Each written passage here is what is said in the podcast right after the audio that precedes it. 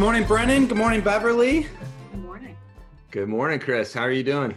You know, I'm I am uh, I'm in my basement dungeon of a bedroom slash office, and I have both dogs, but they're quiet, so I'm winning. I think one of my children is still asleep, and one of them is awake and quiet. So we're we're we're winning over here. That is really good. Yeah, uh, my kids are uh, uh, with Catherine right now, um, uh, hopefully uh, roller skating around. Uh, so I am grateful to to have a, a, bit of time apart from the madness, and then I'll dive back into it as soon as as soon as this is done. But in any event, and how are you doing, Beverly? I'm great. it's a little early here. Yeah. in the middle of the country than on the coast there, but but I'm fine. Well, and we are so grateful uh, that you are not only up early but willing to join with uh, a pair of um, uh, sp- folks biblical scholars who uh, cannot hold a candle to not only your uh, teaching ability and your research ability but uh, but of your record of publishing. Um, we are really really grateful to have you on uh, everybody, if anyone doesn't know who this is, this is Beverly Gaventa. Uh, she is uh, not uh, only uh, a well a renowned professor um, and scholar of Paul, uh, but covers the New Testament more broadly. and today is with us to help us dive into the fourth chapter of Philippians and conclude our office hours Bible study. We're thankful to everyone who has joined with us so far on our journey through Philippians. Um, we will we'll return to this at the end, but just a brief announcement that this is our last week of meeting um, in this particular configuration talking about Philippians. We're going to take a break next week for Memorial Day weekend, and then we'll be back to talk about Job uh, for five weeks um, after that. So, in any event, uh, uh, Beverly, we have um, a kind of tradition that we've started here on um, on office hours, and uh, that's that we recognize that none of us reads the Bible alone, uh, kind of by ourselves. Um, we generally uh, bring with our uh, bring to our reading um, our lenses that uh, we inherit some of them some of them we kind of choose and, and get to, to tinker with. Um, but so we usually ask the question what kind of hermeneutical presuppositions or what kind of theological presuppositions um, uh, do you uh, consciously bring with you to, to reading biblical texts? Well first of all let me thank the two of you for having me and for, for doing this work. Um, my own congregation, University Presbyterian Church here in Austin, has been using this in our faith and, and life class, and folks have appreciated it very much. So, hats off to both of you for your work on this. Um, so, I've been watching you every week, and I know that uh, some of the things folks have said, with which I, you know, I to which I nod my head. Yes, uh, we all read from our own positions and and we bring our own experience to our reading and uh, our our life experience, our gender, our uh, station, our, our, race affects how we read. Um, so I would just want to add a couple of things to that that are, that are important to me. One is that we never read the same text twice. Hmm. Uh, once in a while, I get somebody who wants to pick a fight and say, well, why is there such a thing as New Testament study anyway? We've had this text for 2,000 years. What can you possibly have to say that hasn't been said? Right. One answer to that is well, we have a lot more text than people had a thousand years ago. We have information, we have material remains, archaeological remains that we didn't have. Mm-hmm. But the other is we have different lived situations. And you know, the most obvious illustration of that is that we're all asking questions we weren't asking four months ago. We, we literally do not read Philippians the way we read it four months ago. Well, literally we do, but we are not the same readers we were. So our reading changes. Um, my, the second thing I would say is something I heard uh, Old Testament scholar Jim Sanders say in a uh, an intro to Hebrew Bible class more years ago than I'm going to admit. where one day he, he, he just stopped and turned around and said, If you are reading the Bible and it makes you feel good and warm and cozy inside, you can be sure you're reading it wrong. And, uh, you know, some years on, some decades on, I would quibble with that just a little bit. There are times, and this is one of them, when we do need to read, we can read for comfort, and there's nothing wrong with that. but one of the things that's important to me is to understand that the text speaks not just about other people and the things they have done or aren't doing. It also speaks about me and my community. And so any I'm I'm rather suspicious of readings that find their targets elsewhere. Um, another way to say it is I, I fully endorse what scholars call the hermeneutic of, of suspicion, but I also think the her, hermeneutic of suspicion has to start at home. I have to be be uh, hmm. On guard about my own tendency to reinforce my own presuppositions. Right. So I so I, I suppose one of the things that gets at is that I do have a strong sense that the text has something to say to me, uh, and that I um, I find when I stay with a text for a long time, so this is not something we can do on the fly, but when I have lived with a text for a long time, it, it, it, it always makes me uncomfortable somewhere. It always finds a way to, um, uh, to question some of my presuppositions and to expose, to hold up a mirror to my own shortcomings. So that would be a place to start. Yeah. Thank that, yeah. Yeah, that's a rich, rich discussion. Yeah, and uh, I mean, one one thing that this kind of strikes me generally about this, I'm going to switch to gallery view just so we can all we can all see each other like the Brady Bunch now. Um, right. But uh, uh, one one thing that strikes me about the that uh, there's there's kind of this kind of like ex- excessiveness to the text. Like we, a lot of people imagine that Christians or any Bible reader can just kind of read whatever they want into the text, and that might be true. But if we take the text seriously, uh, it, it, almost it, it, can be like kind of like like a dialogue partner, and it can sometimes pull us up short or ask questions we never really imagined that we would ask, or or surprise us in a way. Right. Well, uh, one of my favorite quips is uh, from Wayne Booth attributes this to Anonymous, and I think probably in this case, Anonymous is also Wayne Booth, great, great literary critic, who wrote once There are many ways to read any text wrong. There are also many more ways. Uh, sorry, I did that wrong. There are many ways to read any text there are also many more ways to read any text wrong. Mm-hmm.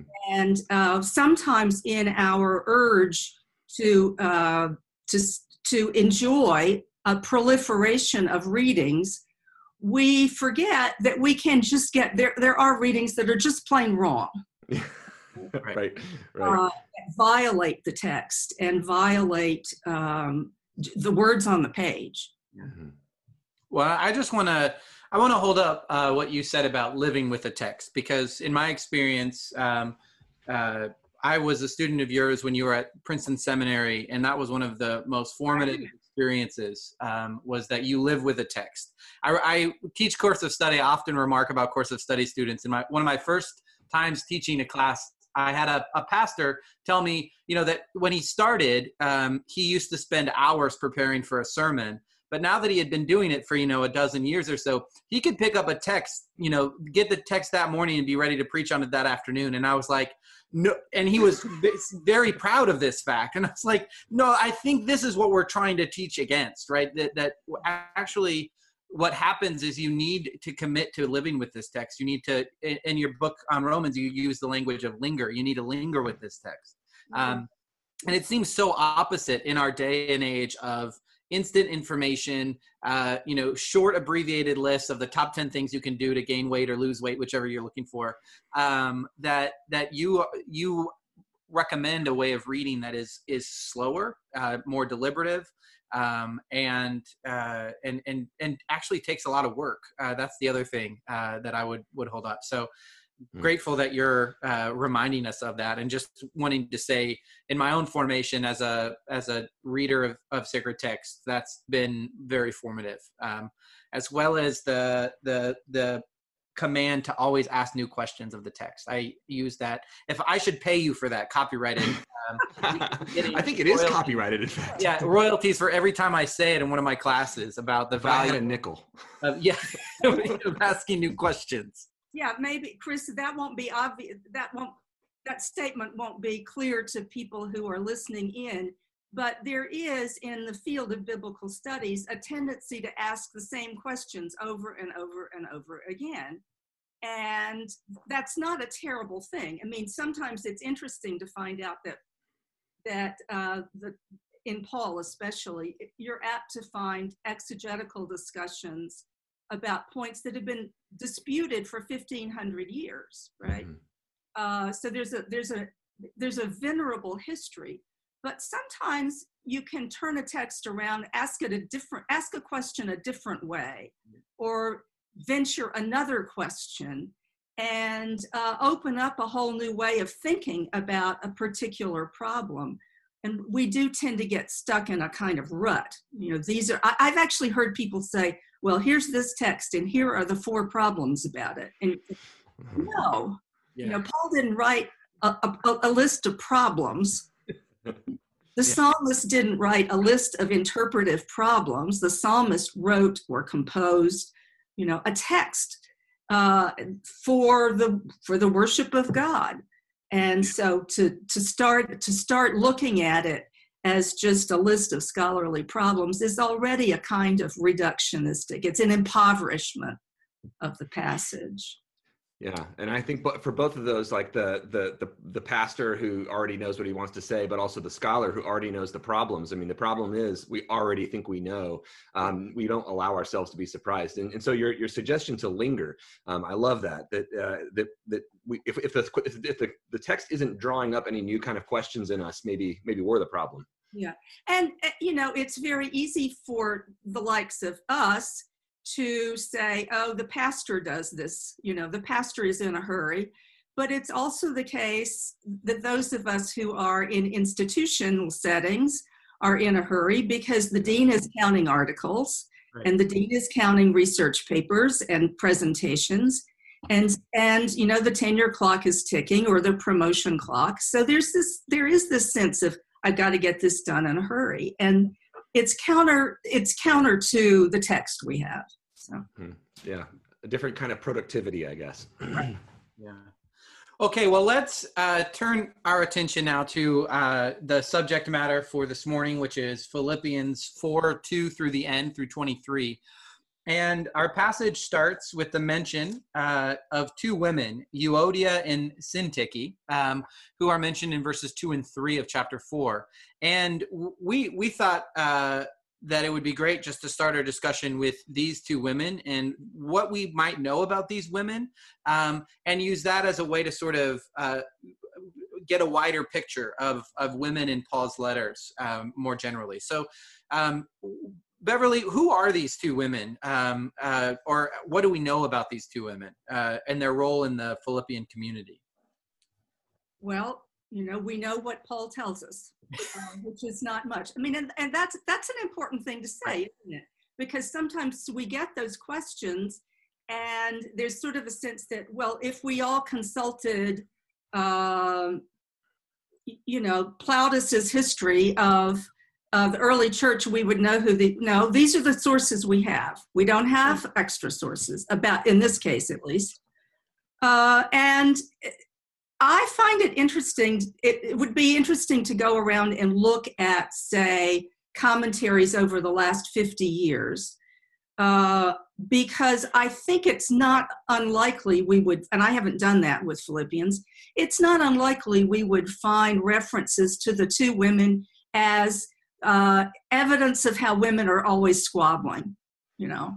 Yeah. Uh, yeah. I, I, would bet that we would find some catty little remarks about women when when it's pretty evident from what Paul says that they are leaders in this com- community, right?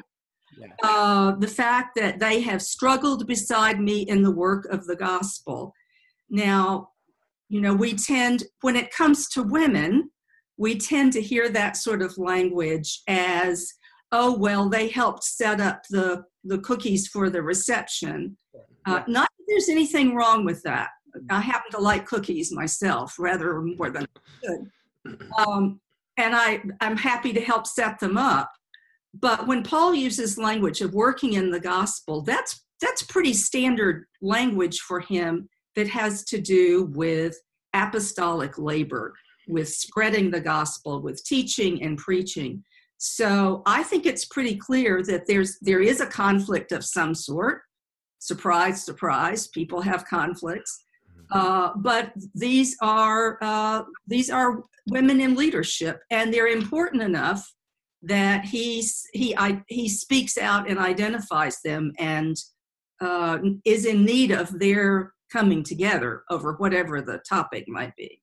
Yeah, I re- so I I remember um, I wrote a paper for you on on this very word in your women in the letters of Paul class, and I remember my mind just being sort of exploding when I realized that he was used. It was a sort of a special term, and he elsewhere applies it to uh, people who uh, most commentators would unquestionably regard as apostles, right. and yet hear the mention of these women gives interpreters some reason to sort of waffle. Well, we know that we know that they couldn't have played that place because that role because they were women, and yet right. he's he would mention other people that we would definitely regard as in church position leader leadership positions. And just i just remember uh, just how much my eyes were open just by looking at that that one verb uh, in in philippians. Yeah that is i mean that's what you've just mentioned though is pretty standard procedure uh, that we assume we know about women and what they were doing or not doing. Mostly we think in terms of what they were not doing and so when we see terms used of them, we always find ways to minimize them, to right. belittle. Um, and you know, you, the classic example of that comes in Romans 16, uh, which I, I, would love for us to talk about a little bit. Please, yeah, let's please, let's yeah. let's do yeah. So one of the things that that you know Paul doesn't say much about you Euodia and Syntyche here, but he does say a lot about some women in Romans 16. Of course, it's not as theologically weighty as some people might think of other parts of Romans, and so they just skip past it. But there's some really important and vital information in Romans 16. Yeah, there is. And that's why I typically start when I teach a course on Romans, whether it's for a graduate seminar or for uh, 45 minutes in a local congregation, I start with Romans 16, in part because Paul's letters, Philippians has the same effect on us.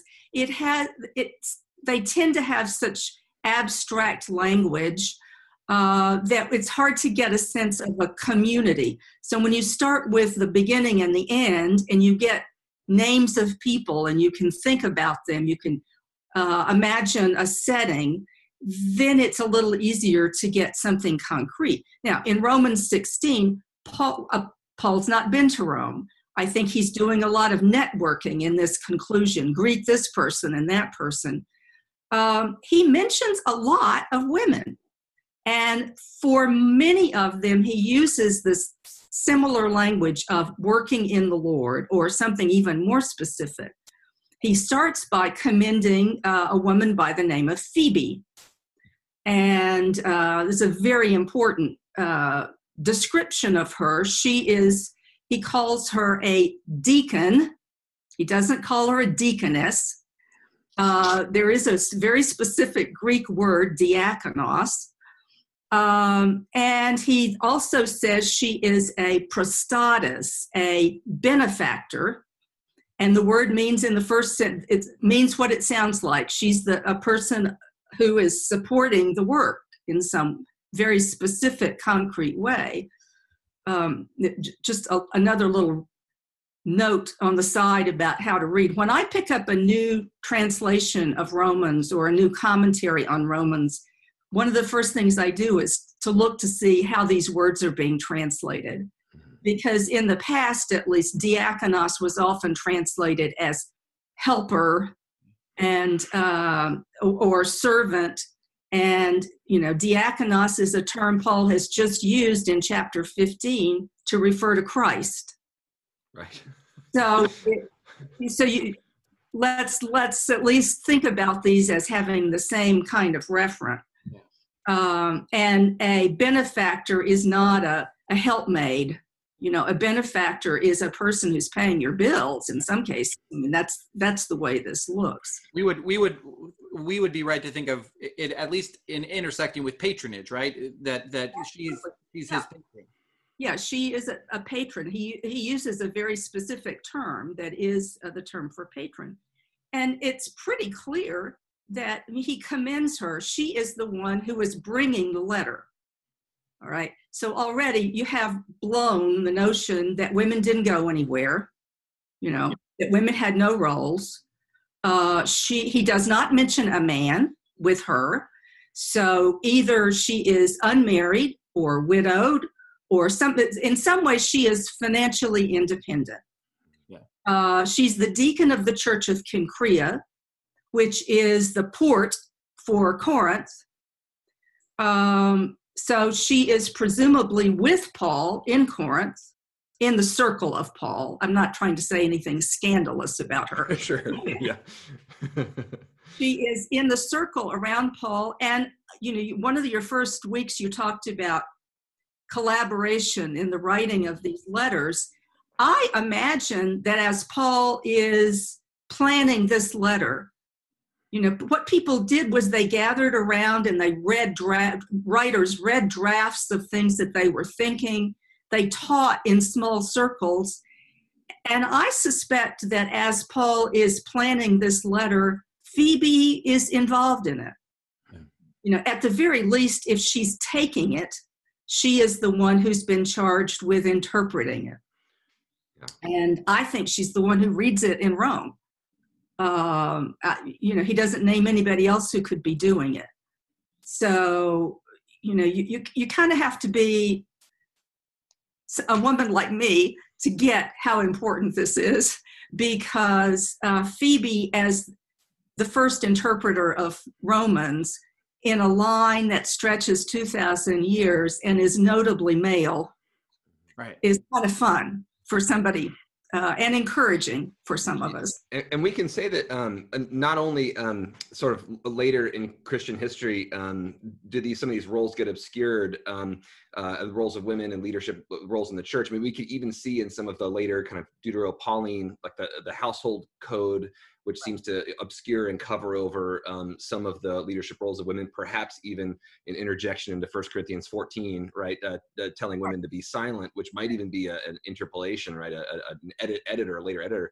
Right. But but also uh, in, in in the history of scholarship, scholars have literally changed the text right yes. to try to demote junia but also nympha who um, in the in the uh, letter of the colossians i mean she runs the house church right. and and she gets her name changed right? I mean can you uh, comment on some of those actual physical changes to the letters?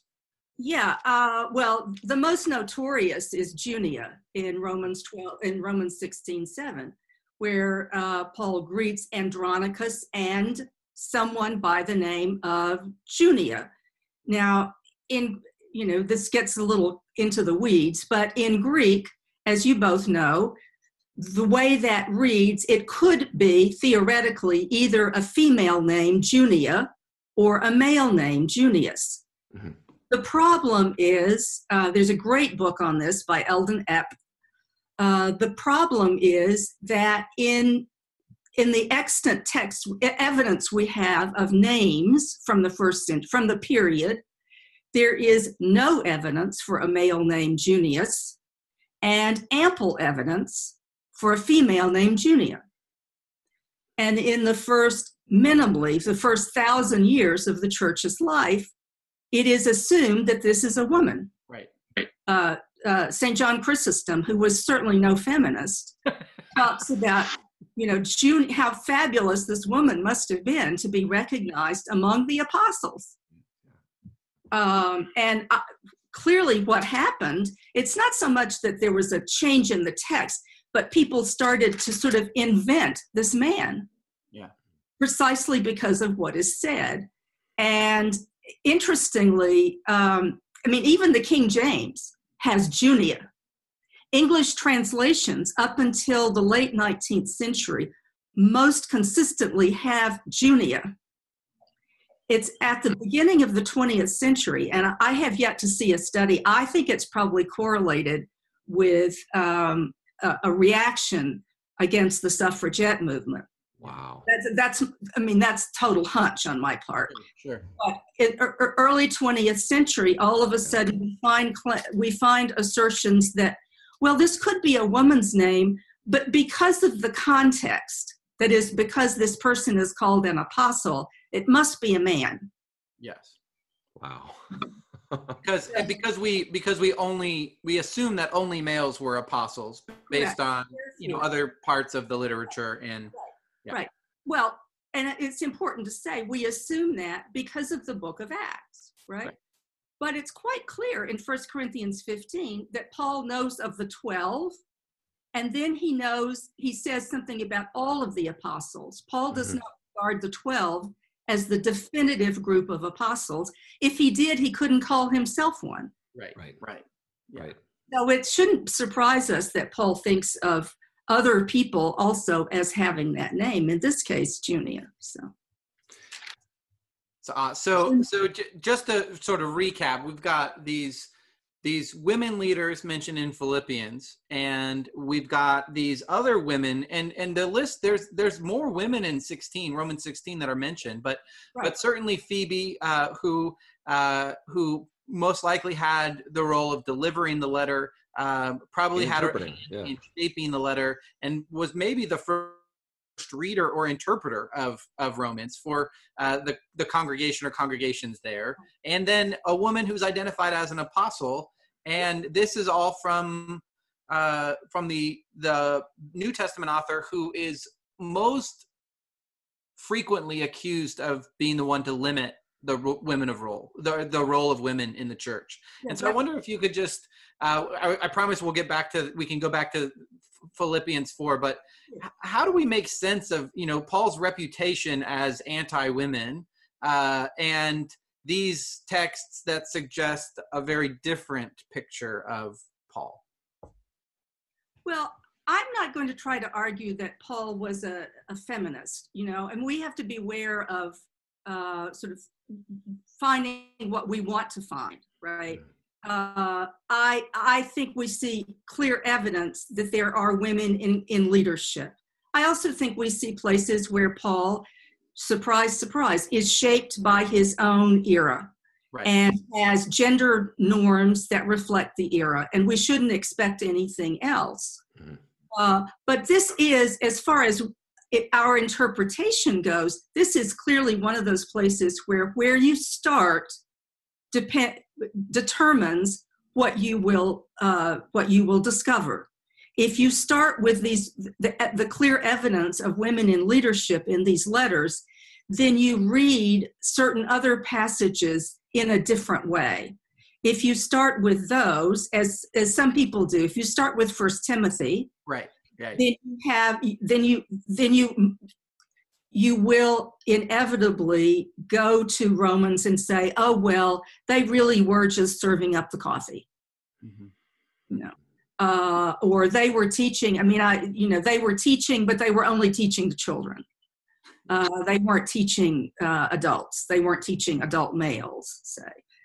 Uh, so it, it, it is a matter that the texts are complicated and they, they don't they, they don't lend themselves to a kind of flat uh, interpretation so it is important i think to uh, pay attention to where we start Yeah, thank you. Yeah, and yeah, it, it seems like those kind of assumptions yeah, inform like the way that people even think about Priscilla or Prisca and Aquila and Nympha or Nymphus. You know, I mean, uh, so yeah, the, the, these inform so much of our readings, but also the way that Paul is arguing about marriage in First Corinthians seven, and when Paul is talking about, he, he kind of goes off on his um, uh, Second Temple Jewish uh, interpretation, including Enoch of like the relationship between men and women in First Corinthians. But then at the end of that says, but you know, let, us not argue over this. Um, so it seems like Paul, for him, like he he doesn't fit within the uh, particular like the the typical assumptions of gender of his own day. I mean, he himself is an unmarried man working abroad um, and moving around,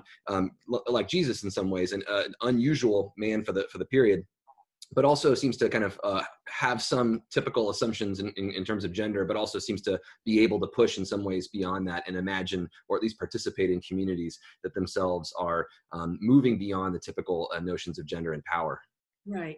I think, you know, I mean, one of the things that I've been really interested in as well is the way in which he uses of himself for himself language that is uh, that goes against gender norms. You know, he speaks of himself as a nursing mother. Uh, that's pretty interesting.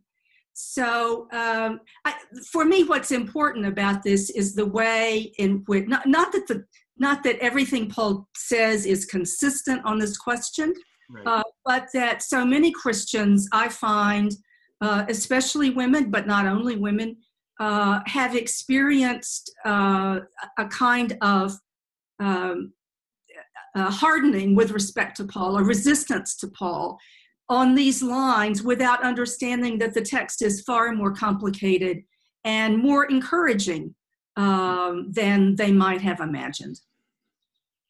Yeah, there's almost there's almost blinders on, which um, which have as much to do with the text itself and how the text maybe has been used or how they've perceived the text uh, that that that needs to be sort of dealt with um, and another one of those instances where we are shaped by what we've been taught. People have been taught that paul says you can't do this. Well then i don't like paul. Right. Well maybe the problem is not paul. Maybe the problem is the person who was teaching you. Yeah yeah, yeah, yeah, I hear you. So, yeah. so these uh, these two women, Euodia and Syntyche, are leaders in the church. Uh, if they're being singled out by Paul, there's probably they probably have um, uh, uh, some power in the church. Um, but then also they're encouraged to have the same mind, which that word we've seen happen a couple times in Philippians, um, which uh, is what was described as as what Paul wants us to have uh, with Jesus in uh, you know in um, Philippians two with the hymn. Um, so can you say a bit about like what what does having one mind mean to you? Um, we've we've talked about this a bit in, in, previous weeks, but I think here in terms of the practical application, we see an actual situation here. What what do you think Paul is encouraging these women to do? Um, I don't think we can be very specific about that in terms of what the conflict might have been over, but I do think it is um, this mind shaped by Christ, uh, a mind that is um, amenable to uh, to considering the other. You know, uh, not not to abandoning one's own view all the time. You know, it's, it, it's not a sort of suppression of the self, but I do think this to have the same mind means uh, to be willing to listen to the other, to, in, to, to engage on behalf of the other. Um, I, you know, it's really important not to confuse it with uniformity, which is the way it sometimes uh, is used, and to use it as a as a kind of weapon to make other people come around to my view. Uh, but this uh, willingness to have a, a shared mindset you know that that has values shaped by well the the philippians hymn would be a good start yeah. I, I, was um, reading a, a and my, my, wife Catherine read this and then I think saw a TV show that was made out of it. Um, but it's a modern love. This column in the New York Times um, that yeah. is, you know talks about different ways that love works in the modern world. Um, but there's this one um, uh, column that was then turned into a TV show. I think starring Tina Fey. Um, but about this couple that uh, plays tennis together. Uh, their therapist they're having marriage problems and their therapist tells them you should play tennis together and they just start hitting the ball at each other as hard as they can competing. And the therapist uh, suggests to them you should try to see if you can play tennis together as a team. Like, don't just try to beat the other person. And it was a metaphor for their life and their work together. It's not just that they had to be the same person, they, they could do even competitive things together, but can you see yourself as part of the same team in the midst of your striving and your struggle? And to me, that that that, that seemed to kind of resonate with a bit of what what yeah. Euodia and Syntyche are maybe going through. Um, but you know, but not that they have to be the same person, but right. Yeah, we're working together for something. We're struggling alongside each other for the gospel. Yeah. I, I, I, I don't know where I read it or who said it, but that this idea to to be of the same mind, to to think the same thing, it has has more to do with patterns of behavior and disposi- dispositions than it does with you know uh, seeing seeing things in the same way or agreeing on all of these these dogmatic or theological principles but really it's it's a it's a matter of pattern of behavior that as as beverly you suggested is is sort of exemplified in the christ hymn um, which which i guess then we we would if we're doing a little uh, reading behind the scenes or reading between the lines um, we could we could we could wonder if is there is this a status? Are they are there are, is there an argument over status or about privilege? Um, uh, because that would be sort of counter to the Christ hymn. But again, we we can't know for certain. This would we would just have to say this is complete conjecture. Yeah, I, I think that's right. Um, and I, I'm, I'm not fond of spending my time with just, you know, making these things up. Uh, I would say that in Romans, when Paul goes through that long discussion about the conflict over food, it, it's not so much that he wants them to come to the same practice, right? He wants them eventually to have to, to come to the same mind uh, but then what does he do? He concludes that passage with a prayer May God grant this to you. Yeah. And I, I think that's where our discussions of that need to go, which is not just, well, let's see if we can't play. I mean, I like that, that story very much of playing on the same team. But theologically speaking, we always know that if we're able to get there, it's yeah. because God has taken us there. Right. Yeah. Not because we just tried a little harder every day. And I, yeah. I think we need that that reminder of the the, the deeply theological location of Paul's work, mm-hmm. which is mm-hmm. not about saying it's got to be the right doctrine or dogma or anything of that sort, but it is a kind of theological center. Mm-hmm. So we uh, we can uh, we can shift a little bit now to the to the the verses four through mm-hmm. uh, nine or so. And Brennan, before we started going live, said this is sort of you know a hotbed for Christian aphorisms. If if if we were looking for for Christian greeting cards, this would be the place uh, to source material. And so um, you know, rejoice in the Lord always, or I can do all things through Christ who strengthens me. Um, but but you know, as you as you said um, at the beginning, we don't read Philippians today like we did four months ago. And so, how how do you see these exhortations sort of uh, providing some framework for our response to life uh, during and and following COVID and uh, and this global pandemic that we're all a part of? Uh, how how do these words sound for you uh, in this context? Well, you're absolutely right that it does sound a little bit like the place to go to get your Hallmark card, you know, or your American greeting card uh, to get your little uh, cross stitch, you know, to uh, uh, to put on the wall. Right. but again, we have to remember Paul's context, don't we? he was not writing uh, when things were on the up and up for himself, right? He's writing this from a form of captivity. Um, I was struck several years ago reading David McCullough's fabulous biography of John Adams that toward the end of his life, John Adams said, uh, wrote to his friend Benjamin Rush and said, um, Rejoice evermore. I think that was the translation. Uh, this will be my doctrine of the perfectibility of man. Mm. Um, and he was writing counter Rousseau and this whole notion that if you if you train up a person from youth, you can you can perfect the human. The human can be perfected. And Adams is saying not so much. Uh, Adams was not taken with that notion. Uh, but he was taken with this notion of always rejoicing. Now, that sounds a little saccharine. When, when Adams wrote that, he was himself in very poor health. He had lost a bitterly contested uh, uh, bid for reelection as president, and one of his own sons had died probably as a result of alcoholism. So, this was a kind of determined terminate. This was a, a declaration about where his life was located.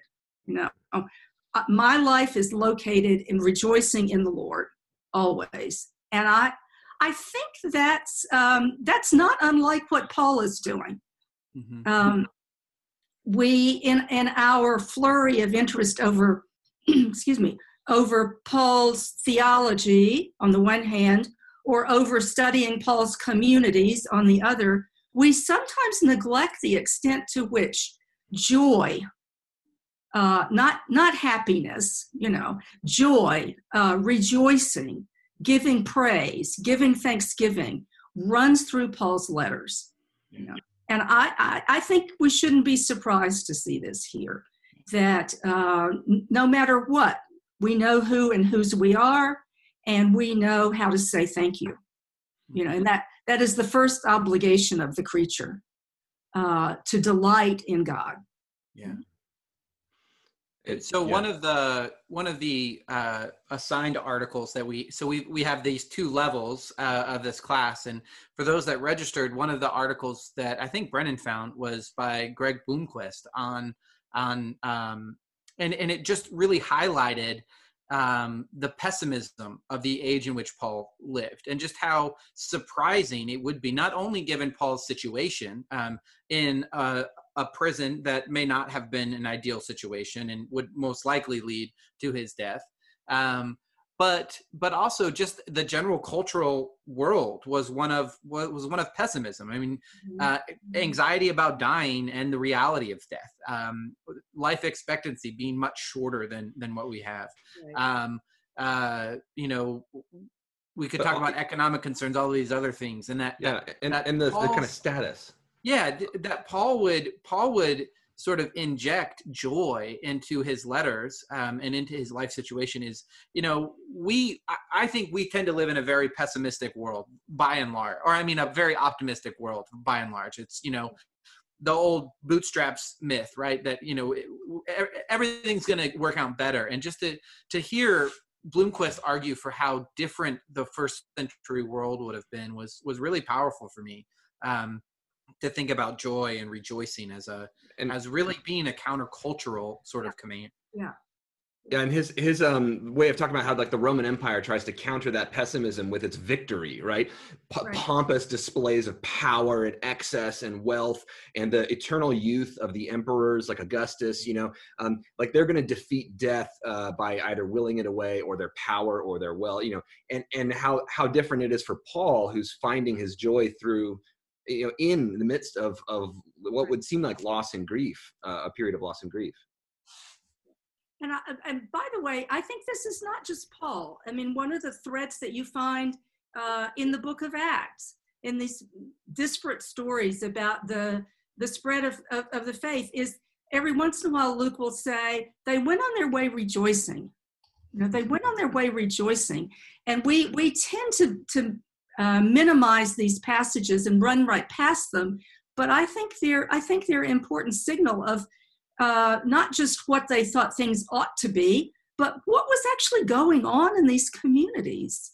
Mm-hmm. Uh, there is this sense of of delight in the word, and I I think that's um, something we we need to uh, reappropriate. It's not sort of it's not sort of American bootstrapism or optimism. You know, if I try a little harder, I'll make tomorrow will be better. I'll I'll do better tomorrow, you know. Well, that's not quite what Paul is saying. What Paul is saying is, um, I rejoice in the Lord, not in my own ability. Yeah. And Beverly, as you pointed out earlier, it, it I mean, it, it is a gift too that he mentions here. This that yeah that, that you know God um, provides, but we have to kind of look to God in a way. I mean, you know, it's it's it. Uh, uh, we can ignore this gift, uh, we can walk away from it, or we can embrace it. This gift of the ability uh, to have joy in the midst of of crisis, if that makes sense. Is that uh, and yes, right, exactly. So I have a I have a follow up question, and and I'm kind of putting you on the spot here, so you don't have to answer it. Um, uh, but I think you can answer it. I, I, I believe. Uh, so in verse five, um, wh- one of the things that we might say that grounds this um, exhortation is this this warning or this statement that the Lord is near. And we could talk for hours about Paul's understanding of the Lord's return, the which is technically called the parousia, um, and whether or not it adjusts or or changes. But we know that his sense of nearness in in 50 or, or 60 uh, is different than our sense of nearness. And so what do we how do we read this you know sort of grounding that we should do these things because the lord is near? Um, uh, and how do we read this as people reading this now 2100 years later um, or 2000 years later? Well we have a couple of models of how not to do it. So let me deal with that first right uh, one of the ways we ought, we ought not do it is uh, by coming up with a timetable, right? uh, which Christians have occasionally done. Uh, the thing that we have also done, and I think this is more dominant in mainline Christianity, Protestant Christianity in this country, is to pretend it's not there. You know, if we just don't notice that text, and I, am grateful to you for pointing it out. If we don't notice the, about the uh, about the imminence of the return of Jesus, then maybe they'll go away. Well, of course, what happens is not that they go away, but that other people make a lot of them, and then we don't know what to do with that. Um, I think we have to say on this point, Paul Paul had views that that were simply not not confirmed uh, by history. Mm-hmm. But that doesn't mean that they're not important to us because right. there's sense in which there is this um, horizon. Here I'm going to channel uh, the work of my own teacher, J. Louis Martyn, who talks about seeing God's triumph on the horizon uh, at a distance, even though uh, what we see right here, and certainly it is now, is death and suffering and struggle. And it's not that this is like pie in the sky by and by, but we but we live out of that tension and we we know God God's triumph is real uh, and that allows us to de- to live in the present. Yeah, yeah, that's that's good. It's a super. I mean, this is one of those places where it, it it's so much easier just to ignore it and pretend like it's not there. Um, uh, or I guess it's also really easy to to live in the sort of timetable mentality that you know you know and a lot of that is happening in covid right? A lot of it is people are certain certain parts of christianity are saying look this you know this is the end of the world y'all. This is, we've got all these signs. There there may not be locusts you know demon locusts but there's you know other things. Um, and so prepare yourself. Repent. The day of the lord is here. Um, which is again another sort of extreme. And the the the off the, the position that you're offering is much more nuanced um, uh, way of dealing with it. So thank you for that. Yeah and um, so so paul moves on from his exhortations where he talks a lot about peace and that god is going to give peace god is peace god gives peace this peace surpasses all of our understanding we can't even understand it or grasp it and so on it's going to but but it's there for us if we keep doing these things and uh, and and and in a way uh, being open to receiving this gift of God's peace. Um, but then he moves on also to talk about gifts, other kinds of gifts, uh, the Philippians um, gifts uh, that they have given him. And he seems to say uh, two things here in verses uh, 10 um, through 20, really. Um, that, he, that he he's appreciative of the gift, but he kind of wants the Philippians to stop giving him gifts. Um, can you say more, Beverly, about just uh, Paul and gift giving in general, perhaps, but also about here? What what exactly is um, th- does he what does he want to do, uh, or what does he want the Philippians to do? Well, I think he he relies in part, excuse me, on their generosity. I'm sorry, not all of the pollen is in Georgia. Although a lot of it is, but I yeah, right. Yeah. yeah we're, happy to share. Happy to share. yeah, right. Thank you. You can keep that. Um, I think he is uh, recognize, Paul is in a, a bind about this because, on the one hand, he relies to a certain extent on their hospitality, uh, on generosity, right? Mm-hmm. Um, gift giving, I mean, support of the ministry is crucial.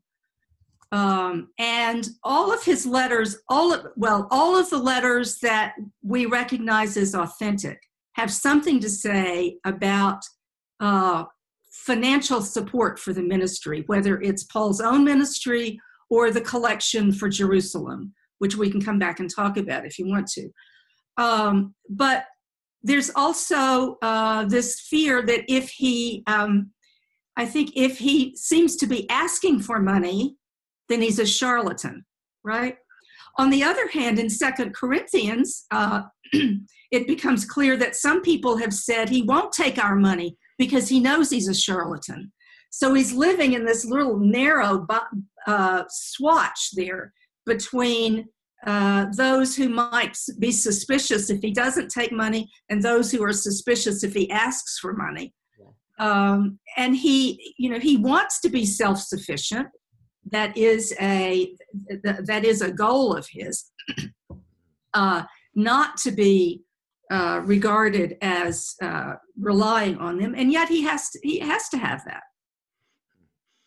And so, yeah, this kind of benefactor. We talked about the kind of relationship and structures of benefactors, and um, uh, uh like in Corinthians talks about Chloe's people, these kind of households, um, and seeing yourself as part of a household. In fact, there's a really interesting reference to Caesar's household yes. that gives greetings here, which I wanted to uh, be sure to ask you about. I mean, not that we can know anything about this really, but just to mention it is really fascinating. Um, yeah. But also that uh, that that Paul um, uh, is is financially dependent upon people. We talked about how he has a large. I mean, there's like some 40 people who are mentioned as being part of his um, his group, and and this this group of spreading the gospel that needs resources. Um, but that also, yeah, he's uh, um, he is caught in a kind of a double bind. I mean, and like some pastors are, right? They don't want to ask too much for money, but they don't want to not ask for money. And it strikes me that Paul one time is in First Corinthians that he says that like he quotes Jesus, but it's not in the Gospels, but seeing that like you know pastors should ask for money basically. Um, right. Uh, yeah. That you you you can't get by without that. But the interesting thing is he never. I mean, even at Second Corinthians eight and nine, which is sort of the the, the classic text for fundraisers. All as the fundraiser, right? Yeah. Um, he he always uses cultic language mm-hmm. about it which shouldn't be too surprising. Uh, but I think it's important for us to notice that that also locates um, what he's asking for, not just in terms of what he needs. I, I, need peanut butter on the table, you know, I need to put food on the table, but it's also uh, whose ministry is this, right? Mm-hmm. And it's also always uh, for and about uh, about the gospel. Mm-hmm. and so the, the giving of it is uh, is a cultic act. It's it's an act of worship. Yes, it strikes me, and you mentioned the cultic language in verse 18, the fragrant uh, offering, which also is the word Euodia for the, the, the name of the woman in, for, in chapter 4, verse 2. But the name of this kind of fragrant offering, and um, as an Old Testament uh, scholar, this kind of uh, uh, sets me off thinking about uh, these the, the, gifts in the Old Testament that were offered up on the altar, which was a giant barbecue. So if people like barbecue, uh, you know, we're getting near Memorial Day, right? Uh, but that was what it was—a giant, uh, kind of barbecue pit with a big grate on it and coals, and they would they would cook the food. And in the ancient world, uh, most of this kind of barbecuing of food on altars was uh, a gift to the gods, and the gods would be understood to eat them. And of course, I, I love that part of a, Daniel, Bel and the Dragon, the kind of additional part of Daniel that Protestants cut out to their own dismay because it's a great part. But the world's uh, world's first ever locked room mystery, uh, where Daniel figures out that it's the priests who act of, Bel uh, or, or, Baal who really are eating the food right um, at night. Um, but but in, in Leviticus uh, uh, and in other uh, Old Testament texts, it's clear that God doesn't eat the food, um, that the priests eat the food, the priest families eat the food, and in fact, the people who have uh, committed sins and and and the people that they have offended uh, get together and eat the food together. So it's a, like a reconciliatory feast, um, but it's also something that really is for the community. But God smells it and likes that odor, and so that seems a little bit uh, applicable here, right? It's this, it's a gift to God that helps the community. God doesn't need the money, um, but the, the, it's the giving of the gift that both sustains and helps the community, and it also, in some way, makes God happy or something. Yeah, that's a, that's a wonderful connection, and I I think it also what you just said helps us to uh, under to appreciate why there are such intense problems over in Corinth about uh, whether we're going to participate in these mm-hmm. community gatherings. Yeah. Because on the one hand, if you are going to eat meat in Paul's world, it is likely to have been sacrificed to some god. Well, I don't believe that God exists, so bring on the pork. yeah. Um, or the brisket. You know, I live in Texas. Mm-hmm. Uh, on the other hand, for some people, that that knowledge that this belongs to that God is deeply undermining. Mm-hmm. So we should understand that this was a terrible problem, uh, a, a, real problem, not just a. It, it, we say just a theological problem. It was a. Pro- it was a problem in in many directions. Yeah. Uh, it was a social. It was probably an economic problem. If I can't go to that barbecue, Joe down the street is going to get in with the host, and I won't uh, be able to. You know, I mean, there there are real there are um, multi multiple layers to the to this issue. I, once heard of a car salesman in Georgia who uh, belonged to all of the churches in town and showed up to one of them every week. You know, the Lutheran church, and you know, in order to sell cars to everybody. Yeah. Uh, so perhaps a, a, cynical use of, of a sacrifice. But in any event, um, yeah. Uh, but th- so that that that that does I think help put the kind of gift giving um, in context uh, in terms of what is expected, but also what people thought the benefits of some of this um, gift giving and sacrifice uh, were. So that these are, in a way, when we give of ourselves to the community and to the work of the gospel, that we are participating in this um, offering to God that smells good to God in some way. Um, yeah, euodia, the fragrant fragrant scent. Um, so uh, in any event, um, uh, I do want to ask just before we finish. Uh, he, Paul ends with kind of a typical uh, conclusion and, and benediction and blessing. But does anyone have any thoughts about the emperor's household? I mean, I know that the emperor's household is is more than just like the, the Caesar's kids. You know, um, uh, you know, it's this big structure that we talked about with patrons, and and so it can extend in many different places. But why is Paul saying this? And he doesn't give many greetings from and to other people. I, I love uh, Beverly how you point out that you know there's no just a list of people, right? At the end of Romans 16, that it's full of theology, it's full of practice, right. and it's really important. But here, Paul doesn't do that much with with what with that space, but he does single out the emperor. Is there any reason you think, or anything we can know? Um, I, I this gets us into the question about about where Philippians is written. Is it is it written in Rome? Is it written from Caesarea? You know, where where is he? and how does he have contact? Um, I, I suspect if we're talking about the emperor's household, we're not talking about, as you said, the emperor's kids or even their pals. We're probably talking about people uh, in the slave quarters, uh, but but I don't know. Mm-hmm. Uh, Chris? Yeah, no, I mean this is this is one of those I think fascinating places where we can't we can't get that far. Um, I mean, beyond, I think the the point is a good one that that the Greek word there, oikia, means more than just like our understanding of a nuclear family. It's not like uh, it would be wrong, right, to Beverly, to your point earlier, it would most likely be wrong to read this text as saying, wow, look, the gospel has even made it into Caesar's family. I think that would be categorically wrong. Um, but to say, uh, just as Chloe, as uh, as it Chloe, yeah, Chloe's people in First Corinthians probably means a very large group of people that are affiliated with the that with Chloe. Here, it's probably some large group that is associated with the emperor. Um, and I, I think my hunch would be go to, to go with the slaves as well. Um, but hmm. we, hmm. I don't know if we can know anything beyond that.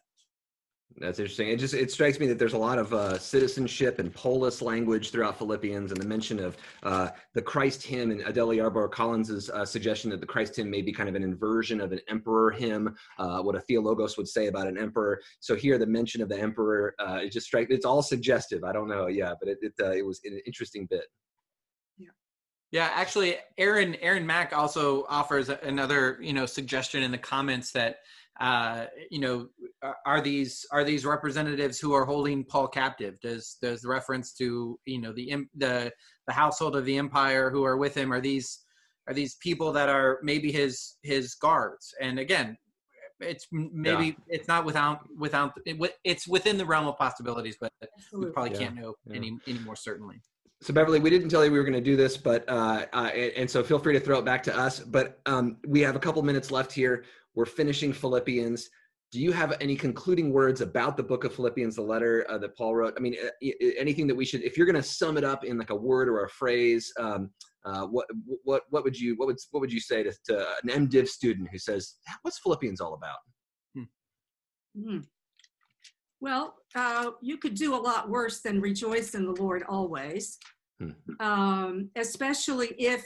But if you said rejoice in the Lord, uh, the one who uh, took on the form of a slave, hmm. right? Uh, the one who uh, sacrificed himself, hmm. um, it, it, and and locate ourselves in that story, that that narrative uh, about Jesus himself. Um, and I and I think I would want to draw attention to the end of that that hymn, if it is a hymn, uh, and the, the declaration you know, n- not that believers are deified. I, I really find that quite problematic. But that declaration that we join ourselves with all those uh, who bend the knee uh, and who uh, recognize Jesus Christ as Lord. Um, I, I think that's where Philippians lives, you know, uh, even now, you know, even now for Paul and even now for us. Hmm. Uh, that that we are that's that's where we find ourselves. Yeah. Awesome. That's that's, that's awesome. Uh, pure gold from Beverly Gaventa. Pure gold. Beverly, thank you so much um, for being with us uh, today and for sharing your time with us, but just so much of your your wisdom and perspective on on this text and um, about reading the New Testament and the Bible more generally. Um, before we close, uh, Brennan, uh, we should say one more time that starting on May the 31st, uh, mm-hmm. we will be we will be transitioning to the Old Testament uh, to study some of the Book of Job and um, we will be will be giving more information as as the weeks approach. But did you want to say anything more about that study on Job before we we sign off? Yes, we're going to have uh, some amazing scholars to join us. Uh, Christine Yoder uh, from Columbia Theological Seminary will join us on May 31st. We will also have uh, Carol Newsom uh, from Emory University, Choon-Leong Seow from Vanderbilt University, Brent Strawn from Duke, uh, and Safwat Marzouk from Associated Mennonite Biblical Seminary. So we have tons of amazing people who will be joining us for what I, I, promise will be an interesting um, and perhaps we won't answer all your questions, right? So why do bad things happen to good people?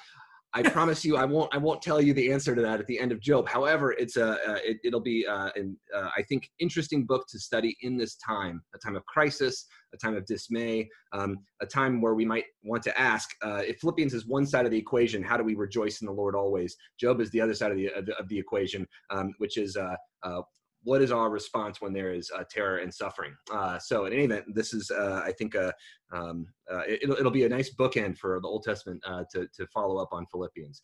So, thanks to yeah. everybody for being a part yeah. of this. Yeah. And I also I want to express our gratitude to the fairies or whoever controls technology. Apparently, I don't know, Brennan, if you know this, but there is like a worldwide outage of Zoom right now. We we may be the only Zoom meeting that is happening. Uh, and so uh, wow. we are grateful that technology was uh, in our side. Uh, you know what it was? It was Beverly Gaventa. That's what it was. It together. it was that. Right. Yeah. It was that, uh, you know, the Lord said, if there's one Zoom meeting that's going to happen today, it's going to be this one. Well, anyway, Beverly, thank you so much for taking your precious time to share with us. Um, we are delighted that you were here with us, and uh, we look forward to maybe having you back again sometime soon. Yeah, and thanks to all of those watching on Facebook and who will who will take advantage later. Um, it's been a pleasure doing this. So we'll see you later, y'all. Peace, y'all.